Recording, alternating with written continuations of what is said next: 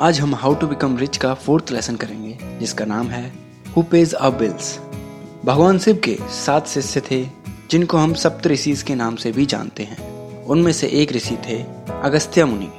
उन्होंने अपनी आँखें बंद की और मेडिटेटिव स्टेट में चले गए। अपनी तीसरी आँख खोलने के लिए, जिससे कि वो कामा को डिस्ट्रॉय कर सकें, और फिर उन्हें कभी भी हंगर महसूस नहीं होगी, और वो कभी भी उदास महसूस नहीं करेंगे, और उन्हें मन की शांति मिलेगी। जब वो ध्यान लगा रहे थे, तब उन्होंने कुछ देखा। उन्होंने ये देखा कि उनके पूर्वज उल्टे लटके हैं उनके सामने, और वो उनसे कह रहे हैं, हमने तुम्हें जन्म दिया, हमने तुम्हें पाल पोस कर बड़ा किया, हमने तुम्हें शिक्षा दी, हमने तुम्हें घर दिया।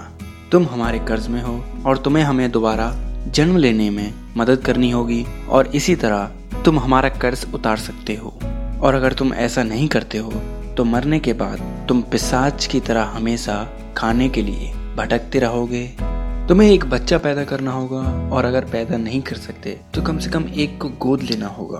अपनी पीढ़ी को आगे बढ़ाकर अपने आप को कर्ज मुक्त कर लो। तो अगस्त्य मुनि ने ये फैसला लिया कि वो पहले एक बच्चे को गोद लेंगे। लेकिन कोई भी उन्हें बच्चा गोद देने को तैयार नहीं था। सब कहते थे, ना तो तुम्हारे पास कोई घर है, ना तो तुम्हारे पास कोई आमदनी है और तुम इन बच्चों का ख्याल कैसे रखोगे? उन्हें खाना कैसे दोगे?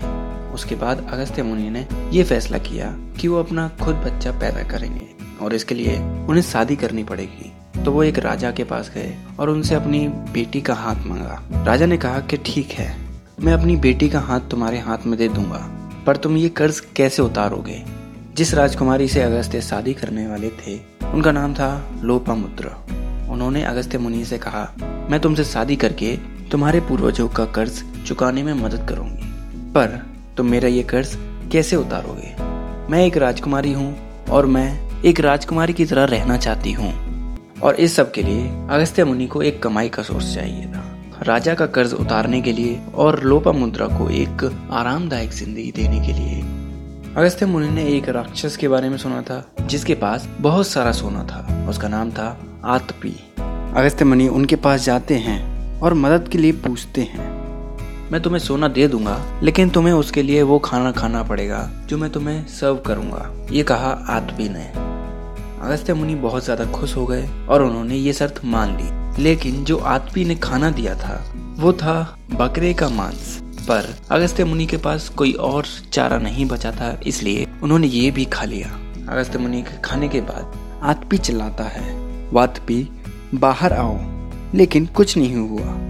आतपी चौंक गया और उसने बताया कि उसका भाई वातपी अपना रूप बदल सकता है और उसने एक बकरे का रूप रखा था, जिसका मांस अगस्त्य मुनि को खिलाया गया है। और जब उसने चिल्लाया कि वातपी बाहर आओ, तब उसे तुम्हारा पेट फाड़कर बाहर आ जाना चाहिए था। लेकिन ऐसा नहीं हुआ। अगस्त्य मुनि ने वातपी को पचा लिया था। इस वजह से वो बाहर नहीं आ पाया। इसी तरह उन दो राक्षस भाइयों ने कई सारे मुसाफिरों को चकमा देकर उनका सोना जमा किया था।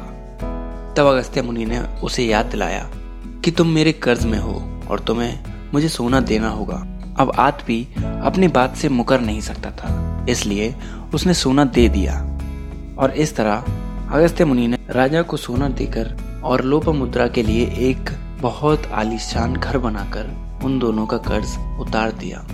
सालों बाद जब अगस्त्य मुनि और लोपमुद्रा दोनों बूढ़े हो चुके थे, तब उनके सबसे छोटे बेटे ने कहा कि मैं आपका कर्जदार हूँ। आपने मुझे जन्म दिया, आपने मुझे पाल पोस कर बड़ा किया तो मैं आपकी भगवान शिव और माता पार्वती से मिलने की इच्छा पूरी करना चाहता हूँ। पर अगस्त्य मुनि और लोपमुद्रा में इतनी ताकत नहीं बची थी कि वो चलकर काशी तक जा सके। तब उनके बेटे ने एक टोकरी बनाई, जिसमें वो अगस्त्य मुनि और लोपमुद्रा को ले गए। इस धरती पर सारे जीव एक कर्ज में है, चाहे वो पेड़ पौधे हो, जानवर हो, इंसान हो, या फिर भगवान। ज़िंदा रहने का मतलब है, कर्ज में रहना हमारे आसपास की दुनिया के।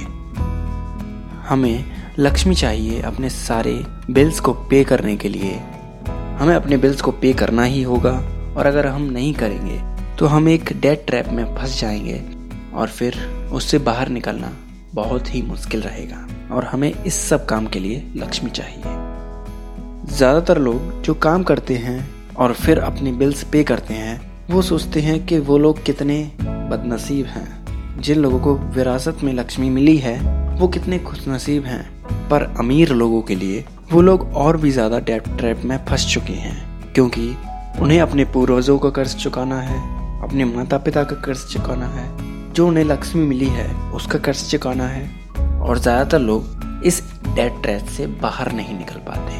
हमें अपने बिल्स खुद ही भरने होंगे और हमारे ज़्यादातर कर्ज हमारे कमाने से पहले ही बन चुके होते हैं। जब कोई और हमारे बिल्स पे करता है तो हम उसके कर्ज में होते हैं। तो इस लेसन में हमें यही जानने को मिला कि हमें अपना कर्ज खुद चुकाना चाहिए और जितना जल्दी हो सके, उतना जल्दी तो आज के लिए बस इतना ही। अगली बार फिर मुलाकात होगी फिफ्थ लेसन के साथ, जो है how do we save money तब तक के लिए अपना ख्याल रखें और सीखते रहें।